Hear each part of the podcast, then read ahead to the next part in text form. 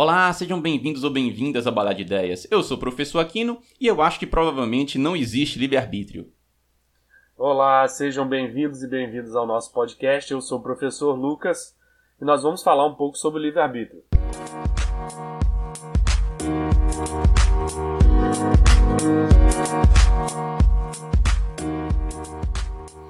Bem, Lucas, olha só.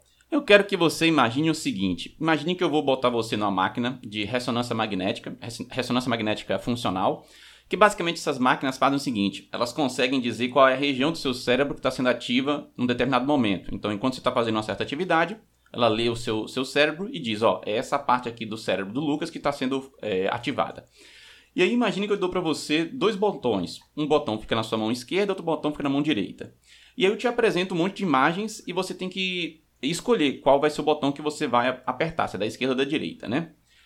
Ah, cientistas eh, têm feito esse tipo de teste, tá? Neurocientistas têm feito esse tipo de teste. E o que eles têm descoberto é o seguinte, que antes da pessoa ter a consciência do que vai apertar, a, a, com até uma previsão de 10 segundos antes da pessoa realmente tomar a decisão de apertar ou não, eles conseguem dizer qual é o botão que a pessoa vai apertar. E aí é que vem a questão. Se a gente consegue prever com tanta antecedência a ação que a pessoa vai tomar, será que realmente existe livre-arbítrio ou não? Como é que funciona o, os processos que não são conscientes dentro do cérebro e como eles controlam os processos que são conscientes? São coisas assim que é interessante a gente discutir. Eu queria conversar com você sobre isso.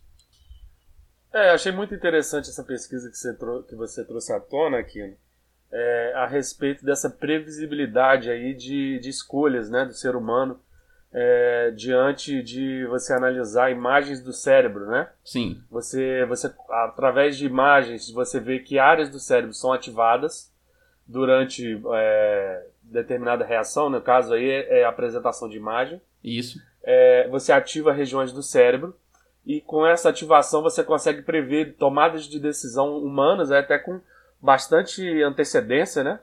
Sim. Eu achei essa, essa pesquisa que você trouxe à tona muito interessante e ela põe em xeque exatamente a questão do, do livre-arbítrio, né? É, será que somos tão...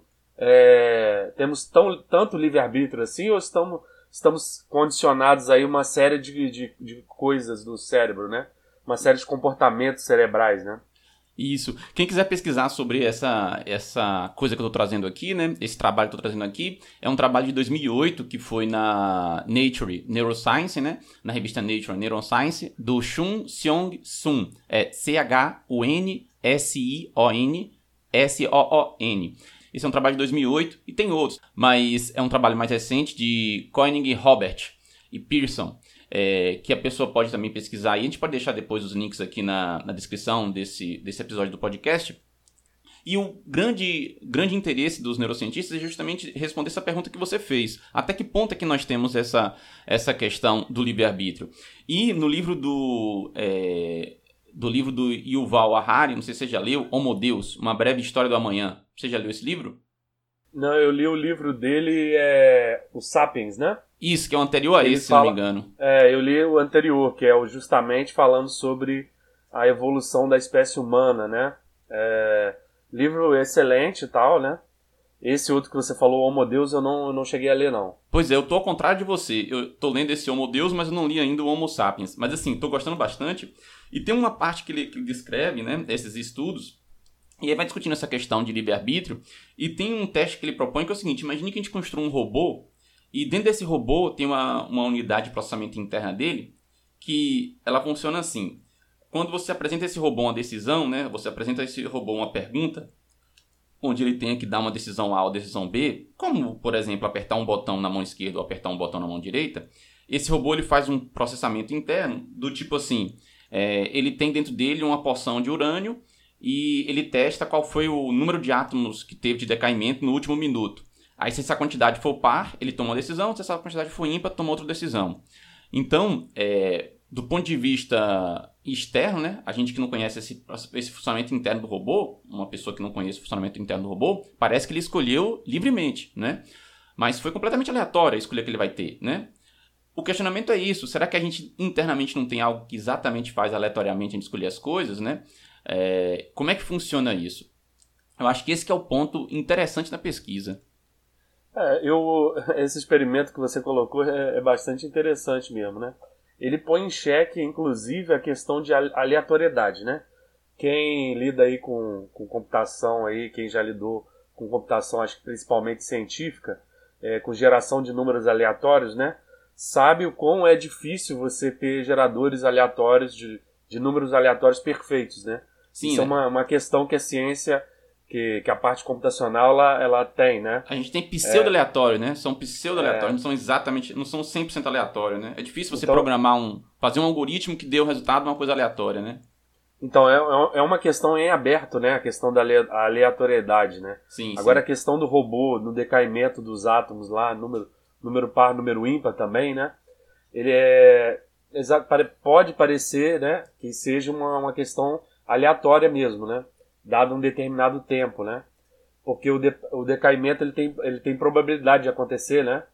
Ele, é, ele tem a probabilidade ligada ao número de átomos que tem na amostra, ele tem é, uma propriedade intrínseca do material, então é, você teria que mensurar aí, ou seja, seria uma coisa praticamente aleatória, né? Isso, pra, isso, pra, porque, ou seja, para quem visse do lado de fora, né, do robô, isso, né? Isso, porque você não tem como dizer, olha, durante um minuto decaiu tantos átomos desse negócio de urânio aqui, né? A quantidade de átomos que caíram né, nesse um minuto, é, você não tem como prever, né? Então a ação desse robô você não vai conseguir prever antes. Se a pessoa quiser entender de uma maneira mais simplificada ainda, imagina que internamente nesse robô ele tivesse um mecanismo que girasse uma moeda perfeita, né? Aí essa moeda cair no cara, ele tomaria uma decisão, essa moeda cair no coroa, ele tomaria outra decisão. De novo, esse robô, do ponto de vista de alguém olhando externamente, vai parecer que está tomando decisões livres, né? E é, é basicamente internamente aleatório. Então, o grande ponto lá do livro do, do, do, do Yuval Harari é que das duas coisas, apenas uma deve ser verdade. Ou nosso, nossa consciência, né? Ou melhor, ou o nosso livre-arbítrio é determinístico, ou o nosso livre-arbítrio é completamente aleatório. Mas não pode ser realmente livre. Não é algo que você decidiu. Então foi uma cadeia de ações elétricas e químicas dentro do seu cérebro que pode estar codificada numa parte que é inconsciente do seu cérebro, que te fez tomar aquela decisão. E isso você tem consequências gravíssimas para a gente pensando do ponto de vista filosófico aqui, né? Ou seja, se todas as suas ações são na verdade aleatórias ou são determinadas, né? Talvez até pior seria se elas forem determinadas, né? Que aí em um dado momento X eu consigo prever tudo que você, Lucas, vai fazer no momento X mais um, né? É pior ainda. É, mas em qualquer uma das duas situações, aquela nossa ideia de livre, né, de liberdade, bota em xeque. E aí é que vem, será que essa questão dessa ideia de liberdade é só uma forma biológica do nosso cérebro dar um certo conforto pra gente? Porque é, é difícil a gente pensar nessas coisas. Por exemplo, o nosso, a nossa matéria, o nosso corpo, né, ele vive no instante do presente, correto?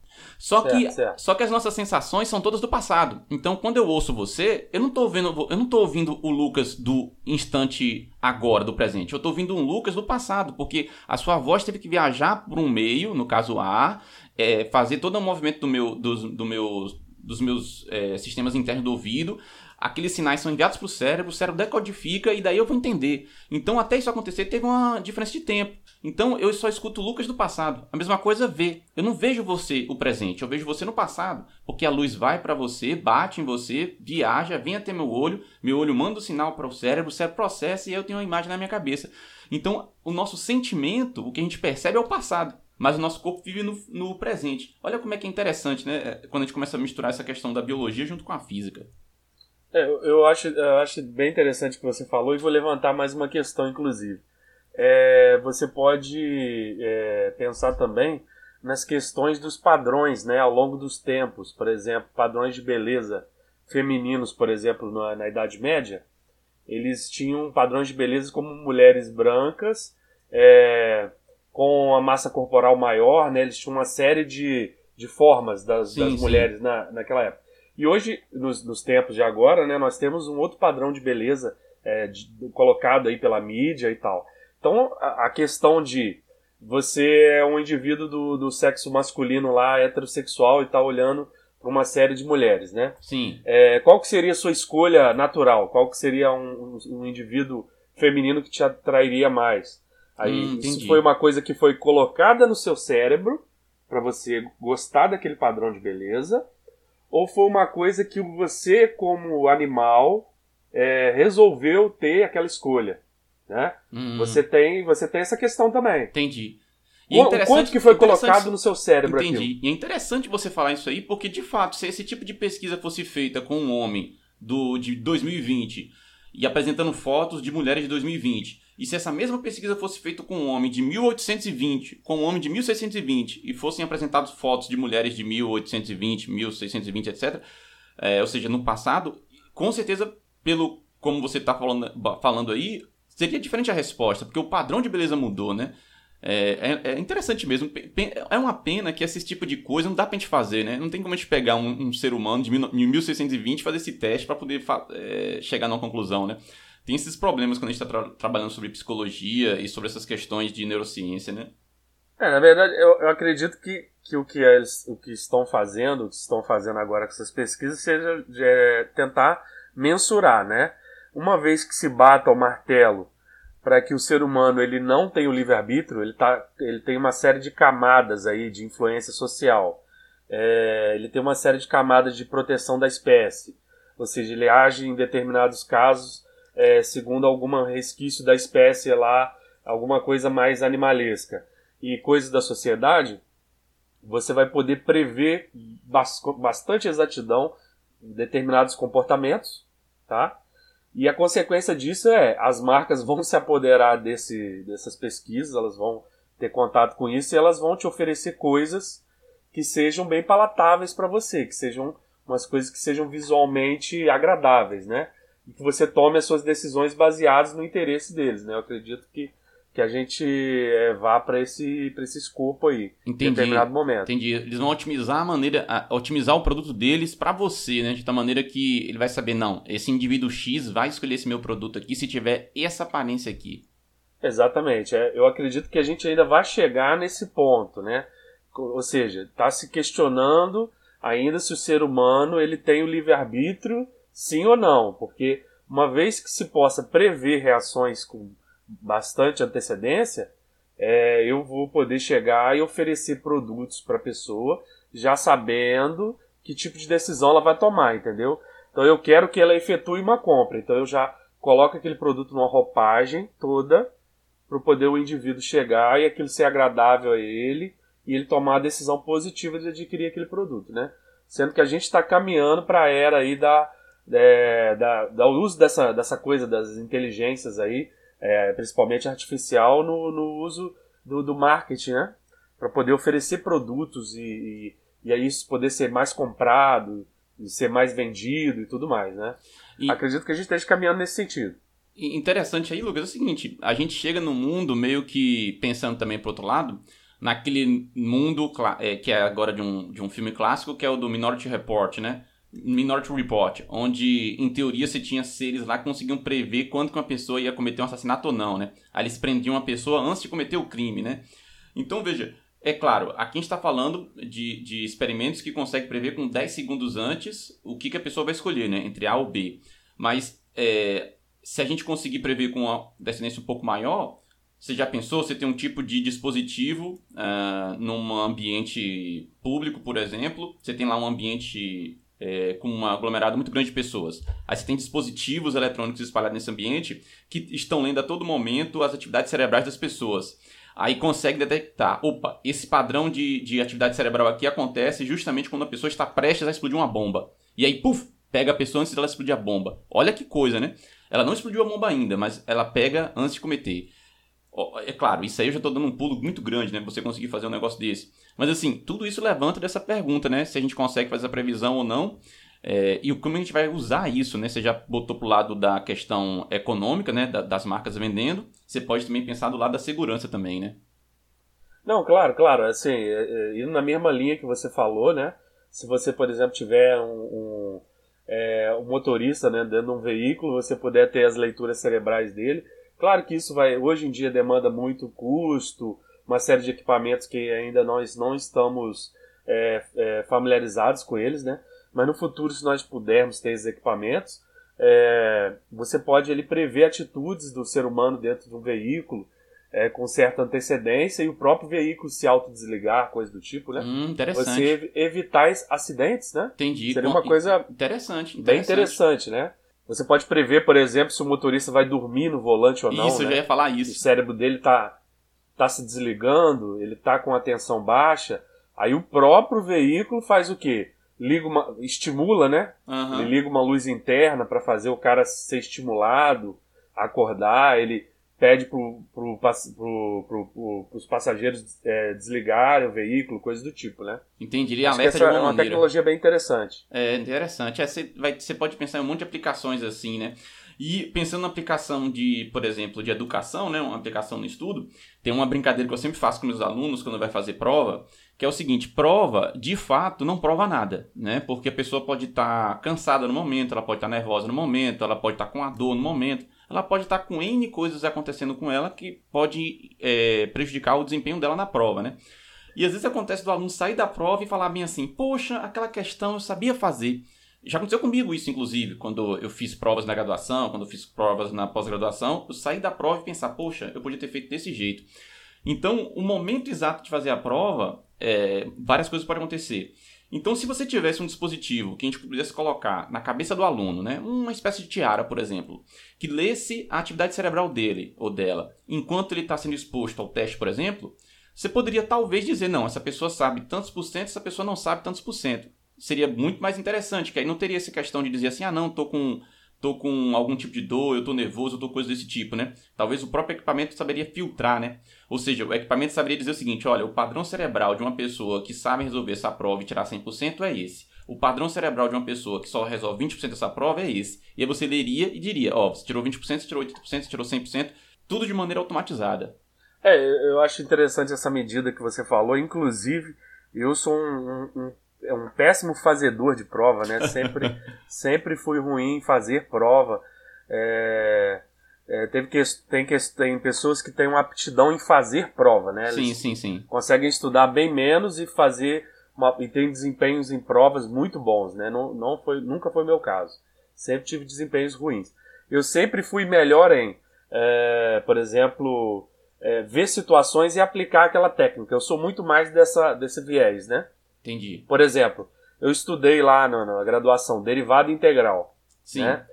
Tem pessoas que são gênias em resolver integrais, que resolvem qualquer tipo de integral, sendo que existem dezenas ou centenas de tipos, né? É um monte de técnicas para resolver. Um monte. Só que se a pessoa se depara com com uma situação real, em que ele precisa resolver uma integral e algum problema real, a pessoa trava. Eu já vi isso muito acontecer. Sim, sim, A sim. pessoa é especialista em resolução de integral. Mas tem um problema que recai numa integral para ela resolver, ela não consegue identificar. Sim, sim, que aquele sim. problema está associado a uma integral e resolver aquela integral de modo simples porque ela sabe fazer. Então eu acho que tem essas separações da inteligência também, né? Que é a inteligência do, do, do só aplicar a técnica, que eu acho que está ligado ao ensino muito mais é, muito mais arcaico, né? De você só decorar e tudo mais, e tem esse, esse outro ensino que é voltado, acho que muito mais para coisas de projetos, né? Que é você se deparar com problemas e, e tentar resolvê-los, né? Mas essa situação que você colocou é muito interessante, porque nós poderíamos até medir, poder saber diferenciar o, o que, que é um aluno decorador do que, que é um aluno que realmente entendeu o conteúdo, né? De fato. Coisas desse tipo, né? De fato, porque provavelmente o padrão, o padrão cerebral de uma pessoa que é decoreba, né? Só decorou. E o padrão cerebral da pessoa que aprendeu realmente deve ser diferente, imagino eu, né? Então talvez por aí deve, deve dar pra fazer. Ou seja, dá pra fazer N coisas, né? Desde que você saiba associar cada padrão com determinada é, comport- com determinado comportamento, né? É, tem uma, tem uma coisa até que eu já, eu já ouvi é, amigos relatando que é o seguinte: é, você, em determinadas religiões, por exemplo, é, que, que acreditam em comunicação com pessoas falecidas já, né, espiritismo, ou alguns tipos de, re- de religiões de matriz africana e tudo mais, você é, essa medição do cérebro, essa, esse mapa cerebral de quando a pessoa está nessas atividades, ele tem um, um perfil parecido com pessoas que, que têm algum problema mental, que têm alguma disfunção mental. Então tem uma Entendi. associação. Uma associação não. Existe uma, uma certa coincidência, assim, a, a ciência busca saber o porquê, né? É, por que esses mapas mentais são muito parecidos, né?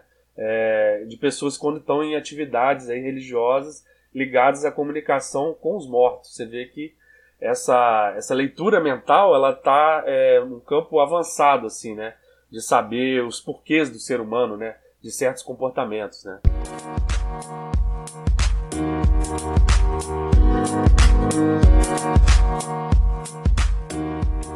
Pois é, aí a gente entra num, numa questão interessante que é o seguinte: é, e a, até que ponto nós vamos permitir, e como é que vai funcionar isso, a privacidade a nível da a nível da do pensamento humano, né? Porque veja, hoje em dia você já não tem privacidade nenhuma na internet, né? Todo o seu comportamento na internet ele é rastreado pelas companhias que oferecem serviços gratuitos para você. Então, o Google ele rastreia tudo que você faz nos sites que você acessa, no seu padrão de e-mail, tudo, né?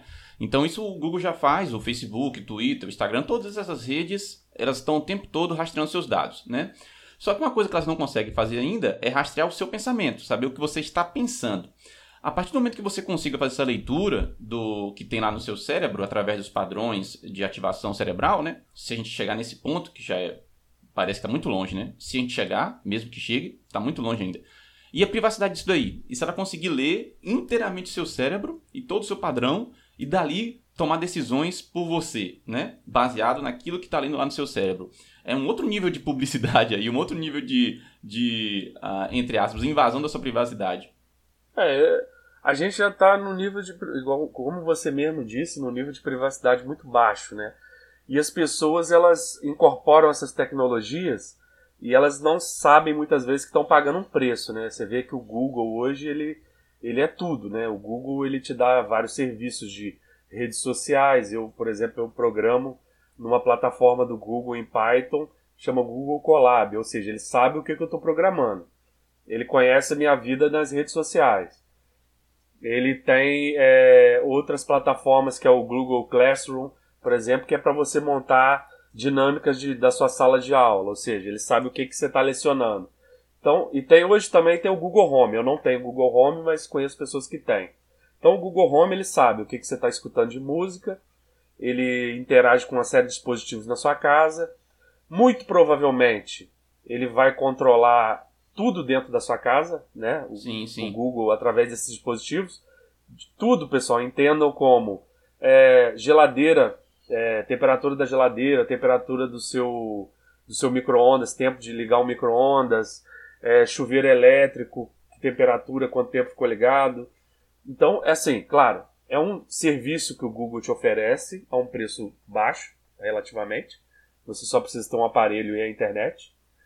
E ao mesmo tempo você está dando ao Google todas as informações de sua vida. Sim, né? sim, sim. Então é, é, é, um pouco complicado. A gente não sabe ainda é, a que ponto vamos chegar. Mesmo porque é muito perigoso, eu acredito que seja muito perigoso, você ter uma empresa só com o poder que o Google tem hoje. Né? Entendi. Eu acredito que isso seja extremamente perigoso. A nível mundial, o Google é uma coisa a nível mundial. Então, o Google está dominando a computação em nuvem, o Google está dominando a computação pessoal, o Google está dominando o mobile, o Google domina a experiência, o IoT, né, que é a internet das coisas. Então, eu acredito que seja uma coisa muito perigosa, né? Inclusive por ser feito por uma empresa só, né? porque praticamente não tem concorrente. Pois é, e quando tem algum concorrente, algum concorrente, às vezes ela vai lá e compra aquela empresa, né? Você tá com uma ideia muito boa, tudo bem, tem um monte de leis aí para tentar evitar monopólios e tal, só que apesar de todas as leis que existem, a, a internet é um lugar ótimo para fazer monopólios. Se você for pensar, os monopólios acontecem em todas as grandes áreas, né? Você citou o Google, mas você pode citar, por exemplo, o Facebook, que ela tem praticamente um monopólio de redes sociais, né? E ela tem o Facebook e o Instagram, são, e, e o WhatsApp, né? Essas três. Então essas três aqui no Brasil é monopólio, né? O próprio YouTube é um outro tipo de monopólio para a plataforma de vídeo. Então, é, essas, esses serviços todos que tem, como você falou, oferecem gratuitamente para o usuário. E onde é que elas ganham dinheiro? Elas ganham dinheiro em cima dos dados do usuário. O, produto do Google é a pessoa. Os dados da pessoa é o produto do Google. Porque ela vende isso para poder fazer as, as publicidades segmentadas. Né? Ela, quer, ela quer conseguir é, atingir a pessoa que tem características XYZ. Então ela faz com que aquele anúncio chegue naquela pessoa XYZ, do jeito que precisa chegar. E é assim que ela ganha dinheiro, né? É, oferecendo esse tipo de serviço.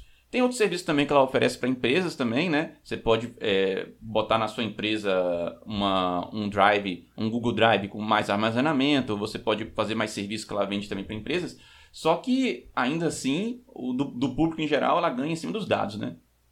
Não, não, com certeza. Assim, claro que essas que você citou, elas são, principalmente no Brasil, um monopólio, mas nada se compara ao Google, né?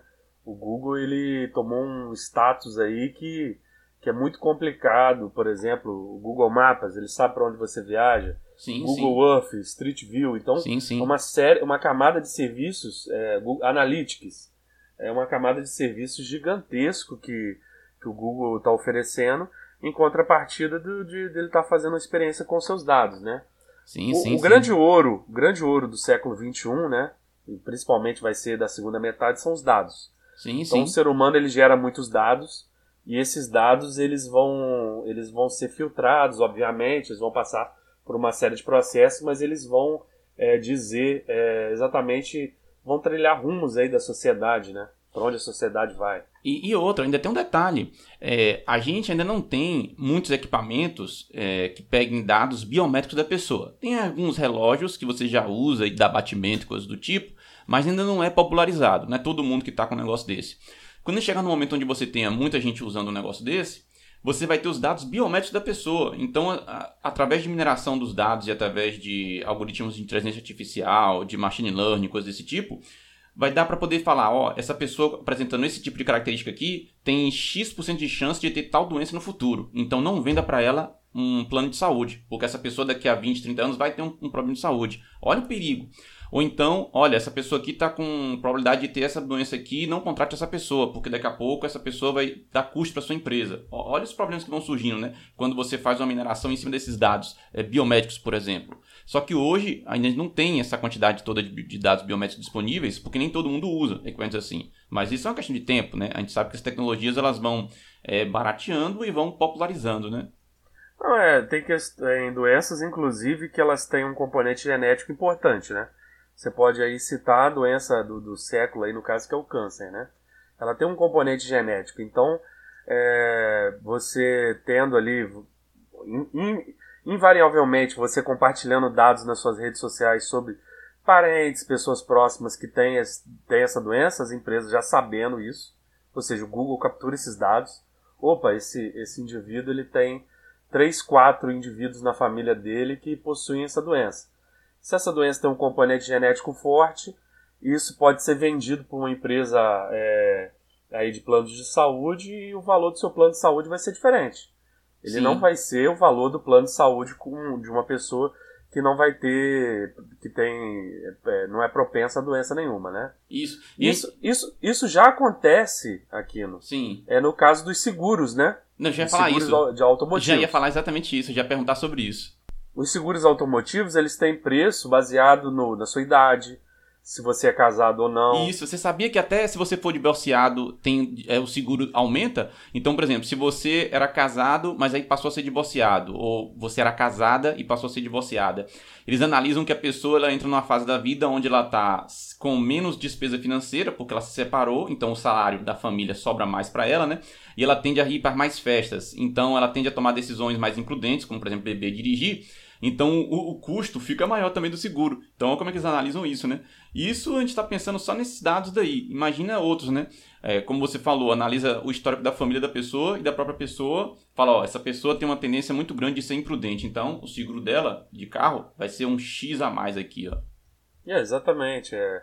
É, existem uma série de testes e, e acaba que as pessoas, elas, com as redes sociais, elas se expõem, né? Elas mesmas alimentam essa, Isso que é louco, né? máquinas de dados, né? Isso, Então- isso, isso que fico pensando, né? Que coisa maluca que a gente vive. As pessoas, elas, de maneira espontânea, querem tirar foto do que tá comendo, quer tirar foto do que tá fazendo, quer tirar foto do amor dela, da, da filha, da de tudo. É interessante isso. Porque, veja, essas empresas não pediram pra pessoa colocar, elas começaram a colocar de maneira espontânea. Tudo bem que depois que elas começaram a fazer isso, essas empresas perceberam valor nisso e começaram a, a, a dar é, estímulos para que a pessoa se sinta é, compelida a fazer aquilo. No que eu quero dizer. a- o fato de você ter curtir, isso tem efeito no cérebro da pessoa, quando a pessoa recebe muitas curtidas em uma foto dela. E as empresas elas perceberam isso. Então todo o sistema dessas redes sociais ela é feita para te manter naquela rede social. Ela é, é o objetivo primeiro é manter você na rede social e manter você engajado. Então ele quer que você busque o like. Então as pessoas estão num nível que se ela bota uma foto hoje e não recebe muitas curtidas ou muitos corações, dependendo da rede que você tiver, a pessoa se sente mal porque ela quer aquilo, entendeu? E, ou seja, isso virou uma moeda para ela, sabe?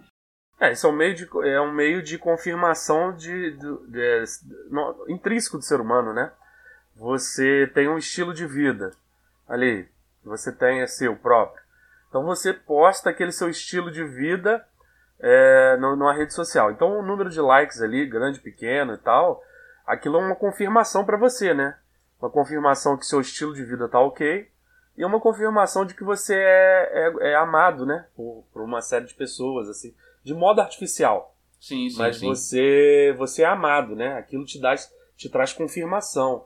E, e aí, além do mais, se você tem algum tipo de êxito é, em carreira, coisa do tipo, é, você colocar ali, as pessoas curtem e, e aquilo vira um, um, um, marketing pessoal, né? E aquilo sim, faz sim, sim. bem, né? Então as pessoas sempre estão recorrendo a esse tipo de, de comportamento, né? Mas como exatamente como você disse, eles te deram o livre-arbítrio, vamos colocar dessa forma, Se é a você colocar essas fotos ou não. Mas no- nessa, nessa. É como se fosse a nova droga do século Sim. XXI, né? Sim, Os sim, likes. sim.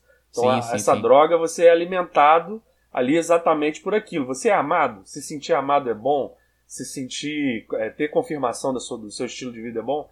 Aí você vai sentindo, vai medindo aquilo ali é, por meio da sua rede social, né?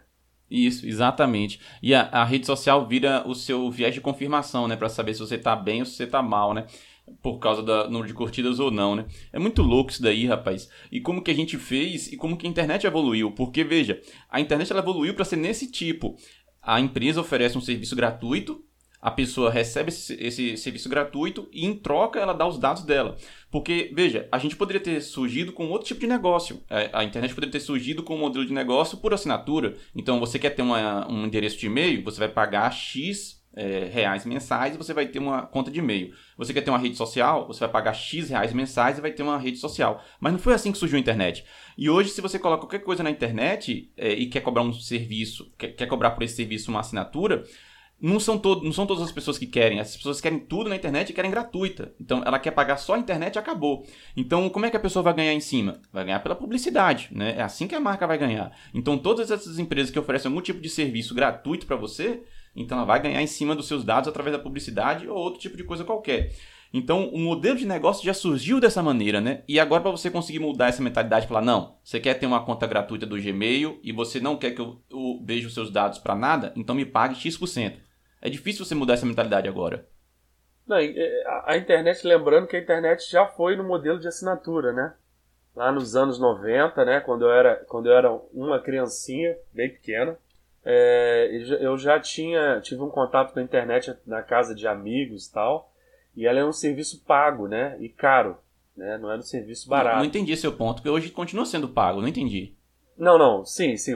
Tudo na internet era pago, né? O serviço de Ah, sim, entendi. era pago. Entendi, entendi. Você pagava pelo. Você não tinha internet fixa hoje que você paga o acesso através de um provedor que te fornece uma banda lá tal. Nos anos 90 você pagava o provedor, pagava o acesso via rede eh, telefônica. Muitos serviços eram pagos. É, Sim, sim, e-mail, sim. eu acredito que era pago também. Tinha um e-mail tipo. do Ball, ou- não, do Ball, do Wall, não lembro agora, que você pagava também. Exatamente, era bem lá nos primórdios né, da internet. Né? Nós evoluímos para um modelo que a maioria das coisas é gratuita mesmo. Praticamente tudo gratuito, né? Então É. na internet hoje tem tudo, ela te fornece tudo, e, em contrapartida você, você é, cede ali é, seus comportamentos, né? Sim, Dentro sim, sim. dessas coisas que você pode acessar, né? Sim. Pois é, aí que vem a pergunta, né? Valeu a pena? Essa que é a pergunta para se responder, né? Valeu a pena esse mode- esse modelo de negócio onde a gente está cada vez mais caminhando para essas redes saberem tudo? Porque, veja, é, esses dados podem ser usados também como, por exemplo, estratégia política. É, nós tivemos isso na- nas eleições de 2000 e, da- 2016, lá nos Estados Unidos. Foi 2016, né? Que teve a, a eleição que o, o Trump ganhou. Não foi essa, 2016? Foi, foi sim, foi sim. Então, é, onde usou-se pesadamente esses anúncios segmentados para poder pegar é, os eleitores. é, então, eles conseguiam identificar: olha, esse eleitor aqui ele responde melhor a esse tipo de anúncio. Então, nós vamos bombardear ele com esse tipo de anúncio aqui. É um tipo de coisa que também aconteceu na eleição aqui em 2018 no Brasil, né? Você também conseguia bombardear as pessoas, principalmente através do WhatsApp, com mensagens que eram construídas para poder pegar aquela pessoa, né? Então, isso é uma coisa muito perigosa, porque aí você tem essas, esses dados sendo usados para poder definir ah, de maneira artificial é, o resultado de uma eleição, porque você faz com que é, as pessoas tomem uma decisão apelando para questões instintivas dela, ou seja, você elimina a razão, você dá uma falsa ilusão de que a pessoa está tomando uma decisão realmente consciente, mas na verdade o que você está fazendo é mexer nas cordinhas dela por dentro, do ponto de vista psicológico, para fazer com que ela tome a decisão que você quer que ela tome, entendeu? Então olha o perigo que você tem quando você tem, por exemplo, esses dados sendo usados para esse tipo de iniciativa, né? É, no modo, no modo americano, que foi, foi uma coisa mais rebuscada que foi feita, né? Sim, com certeza. Ela, ela, ela ele mostrava para os eleitores, por exemplo, mais religiosos, ele mostrava imagens do, do, do presidente Donald Trump é, numa igreja ou num, em algum evento é, de cunho religioso. E isso, aos olhos de, de os eleitores mais religiosos, é, é bem agradável, né? E no, no aos olhos de eleitores que tão, tinham um viés mais econômico, que priorizavam isso, mostravam Trump empresário de sucesso, sim, coisas sim, do sim. tipo, né? Então ele é, é, nessa campanha, a campanha do Trump, ela, essa, o uso desses dados foi muito mais usado de modo muito mais inteligente. No Brasil, é, pode me corrigir se eu estiver errado. Isso foi utilizado muito mais no âmbito das fake news, né? Sim, foi então muito. se cria uma notícia falsa sobre candidatos é, sobre, de um lado, de, de todos os lados, claro. Sim, tá? sim, sim. Para que isso fique bem claro.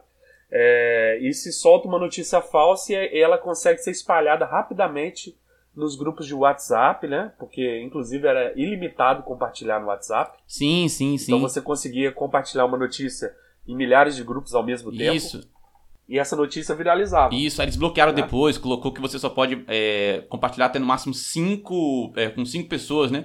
E foi engraçado, porque os políticos que usavam desse expediente de compartilhar com várias pessoas, depois reclamaram que o WhatsApp tomou essa decisão de limitar para cinco, né? Dizendo que isso feria a liberdade deles e tal. Quer dizer, é sempre assim, eles reclamam da empresa privada que fez alguma coisa para poder limitar, entre aspas, a liberdade deles, né? Mas, ué, é uma empresa privada que está decidindo aquilo lá, você quer digitar qual é a regra que a empresa privada vai ter que ter, né? É, é, uma, é uma visão liberal meio esquisita essa, né? É, e só para poder puxar um gancho do que eu tinha falado antes, e é esse caso que você falou da eleição americana, ela tem um documentário na Netflix chamado Privacidade Hackeada, que vem contando justamente o caso da, da Cambridge Analytica, que foi justamente a empresa que foi criada é, para poder fazer esse uso desses dados né, e fazer essa segmentação dos anúncios. Né? Vale a pena as pessoas que não conhecem ainda esse, esse, esse documentário, é, Privacidade Hackeada, é bem interessante poder assistir. É, é, eu acredito que no Brasil, aqui, a gente vai chegar nesse nível, né? Nesse nível da, da Cambridge Analytics aí, de mostrar é, o candidato aos olhos do, do, do seu público-alvo, né? Ele, você vai ter imagens aí do, do próximo candidato a presidente, ele tentando atingir certos nichos na sociedade. Tá? Eu acredito que na próxima eleição, no máximo, a gente já, já esteja na, na nessa, nessa linha aí de, de, de, de tecnologia, né? Então, Não mas aí se você concorda. nós já estamos em 2020, em 2020, né? Esse ano tem eleição. E nós temos a eleição para presidente em 2022, né? É, eu acho que se as, as, as regras né, das eleições, os tribunais superiores de eleitorais, não, não colocarem regras muito claras para tentar coibir esse tipo de atitude, de fato você vai poder muito facilmente ter, porque os algoritmos e a tecnologia já existem. É, e eles possuem, esses, esses grandes partidos, esses grandes é, conglomerados políticos, possuem de dinheiro para contratar essas empresas. Então é só uma questão de tem o dinheiro e tem a tecnologia. É só juntar uma coisa com a outra. Agora, se você tiver uma regra clara barrando isso, né, para evitar que esse tipo de coisa aconteça, aí já pode dar uma melhorada, né? Mas realmente o controle que você tem por WhatsApp é muito complicado. Eu acho que essas empresas como o, o, aliás o próprio YouTube, eu não sei se você sabe ou acompanha, mas o próprio YouTube já está dando sinais de que conforme a eleição vai se chegando lá nos Estados Unidos, eles estão cada vez mais é, controlando o YouTube de tal maneira a evitar espalhar notícias erradas, evitar espalhar notícias falsas, é, evitar espalhar aquele conteúdo que está ali naquele, naquele meio termo entre não cumprir a regra do YouTube e cumprir a regra do YouTube, só que ele é feito justamente para enganar a pessoa que está assistindo, sabe? Então o YouTube já está ficando de olho nisso e justamente por causa da eleição deles né, lá, né? Então eles, eles pelo menos já entenderam o papel deles é, como fonte de espalhar esse tipo de informação, né? E eles estão parecendo que estão tomando atitudes para poder melhorar isso. Tanto a, o próprio YouTube quanto o Facebook. Eu acho, eu acho, se não me engano, que o Facebook foi o Twitter, agora não lembro agora qual foi dos dois, que falaram que não vão é, fazer anúncios de cunho político na época da eleição ou algo desse tipo. Não lembro exatamente agora a notícia, mas eu lembro de uma, uma atitude como essa, né? Também evitando, né? Porque essas empresas estão ganhando dinheiro em cima, né? A partir do momento que, que a plataforma deles está sendo usada para poder fazer um conteúdo e eles estão ganhando dinheiro em cima, então eles têm uma certa responsabilidade, né? Não dá para lavar as mãos completamente e achar que não tem relação nenhuma. Eu acredito que é, a, a, publicidade na internet ela vai tem esse certo, ele vai entrar nesse viés. Ele, você vai ter aí no, uma série de empresas que vão ser direcionadas a fazer essa publicidade. Em relação ao controle que, vai, que se vai ter dessas coisas, eu acredito que ele não, não consiga os órgãos hoje no Brasil de, de regulamentadores desse tipo de prática, eles não vão conseguir atingir esse tipo de propaganda. Tá? É minha minha humilde opinião aí. Posso estar enganado, mas eu acredito que não consiga. Mesmo porque é, você tem toda uma a camada da internet, da parte que nós vemos e temos acesso, ela é a pontinha do iceberg da parte obscura da internet, né? Que é a dark web e a deep web, né? Sim, sim, sim. Ou seja, tudo pode ser feito nessa parte desconhecida, né? Sim, sim, sim. E você, você pode limitar nesses aplicativos aí conhecidos, WhatsApp, é, é, YouTube, você pode ter uma série de regulamentações ali, criadas inclusive pela própria empresa, mas você não pode deixar de esquecer que é o seguinte: você pode criar uma, uma, uma quantidade robusta aí de chats e, e um monte de coisa, que ao abrir uma determinada página, ele te mostra uma informação que você nem estava procurando e você começa a ler aquilo e informações falsas. Sim, sim, sim. Nada é, é, é impossível, né? Isso não é impossível de fazer, isso é muito factível. Então, é, vai ser muito difícil controlar é, o tipo esse, esse, essa coisa das informações falsas. O quanto a mostrar para os eleitores e aquela questão, igual eu falei nos Estados Unidos, que foi uma questão muito mais robusta, eu acredito que essa questão também não, a regulamentação também não vai pegá-la, tá? Sim. Então, por exemplo, você pegar uma figura pública, você mostrar ela dentro de uma igreja, você pegar uma figura pública, você mostrar ela é, fazendo algum tipo de caridade, você pegar uma figura pública. Então são N situações que você pode ter e que vai agradar a certo público e a outro público, e assim você vai engarinhando pessoas em vários públicos. Tá certo? Isso é uma questão muito mais robusta do que espalhar fake news. Porque a fake news, no fundo, você, uma pessoa mais esclarecida, ela, ela consegue pegar a notícia e confrontar ela no, no, no na própria internet e ver que ela é falsa. Sim, sim, tá? sim. E você, você consegue isso de modo simples. Agora, é, essa coisa do mostrar uma situação para uma pessoa e aquilo ser mais agradável, não? Aí eu acredito que a, nem exista regulamentação para isso, né? Então vai ser mais difícil. Eu acredito que isso vai chegar no Brasil, é, se não para essas eleições agora as municipais, para as próximas presidenciais com certeza, né? Você vai ter é, esse uso da inteligência aí sendo utilizado mais e mais, né? É, isso aí só mostra pra gente aqui sim. a questão da, do livre-arbítrio que ficou em xeque aí, né? Sim, sim, sim. Ficou em xeque. Ah, outro experimento que eu gostaria de citar para você, é, mudando só um pouquinho de, de, de, de, de, de assunto aí, mas na mesma linha do livre-arbítrio, é a respeito do, da estimulação cerebral de atletas. Eu não sei se você já ouviu falar disso. Não, não vi não. Por exemplo, já tem experimentos mentais que foram feitos na Rússia, por exemplo, de pegarem atletas de levantamento de peso e fazerem eles jogarem um, um tipo de jogo, um tipo um xadrez. Não, é, não era bem um xadrez, não, mas um jogo é, de raciocínio assim. Então, quando o cara errava, tocava um, uma buzina. O cara errava o movimento, tocava uma buzina. E ele errando e tocando aquela buzina, você elevava o nível de estresse do atleta. Um atleta de levantamento de peso. Então ele conseguia ali, aí pediu para o cara levantar um peso ali sobre um nível de estresse alto. E ele conseguia levantar ali por, porcentos, assim, 5% a mais do que o peso máximo que ele já conseguiu. Coisas do tipo, sabe? Entendi. Então você consegue, você consegue fazer com o estresse nesse atleta, ele levantar muito mais peso. Ou seja, 5% a mais do peso máximo que um atleta levanta, ele ganha a Olimpíada tranquilamente. Sim, sim. Então sim. esse tipo de experimento, é, mexendo também com a, com a psique humana, né? mexendo com essa parte do, do cérebro, é, mostrou também que você tem certos estímulos que você consegue fazer e que o corpo consegue responder, né?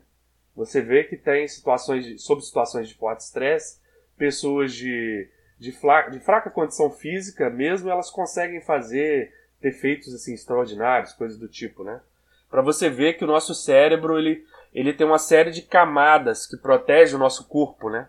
Ele não é apenas um é, não é apenas um, um, um órgão para a gente pensar. Ele tem uma série de camadas que nos protege. Então, determinado indivíduo, ele sob estresse, ele tem uma sobreforça e no, no seu atividade normal ele tem a quantidade de força ele é adequada para não se lesionar, coisa do tipo, né? Ou seja, o cérebro protegendo o corpo. Sim. Certo? Sim. Ou seja, mostrando mais uma vez que você também não tem o livre-arbítrio total, né? Vamos dizer assim. Né? Olha, eu acho que o cérebro é um dos órgãos mais interessantes do corpo humano. A gente ainda não entende totalmente o funcionamento dele. E com certeza a gente vai ter mais podcasts que a gente pode fazer sobre esse tema, né? Lucas, é, estamos chegando ao fim aqui desse podcast. Eu queria lembrar para todo mundo aí, os nossos ouvintes, que vocês podem mandar a opinião de vocês através do e-mail balaiodeideias.lcmaquino.org ou vocês podem mandar lá no Instagram, no arroba lcmaquino, ou no Instagram também, arroba aulasemcasajf. Bom, pessoal, é, eu desejo para vocês boa semana. E Lucas, boa semana para você também aí. E a gente conversa mais no próximo episódio. Tá certo, tá certo, Aquino. Até o próximo episódio. E agradecendo a audiência de vocês aí. Até o próximo podcast. Tchau. Tchau, gente.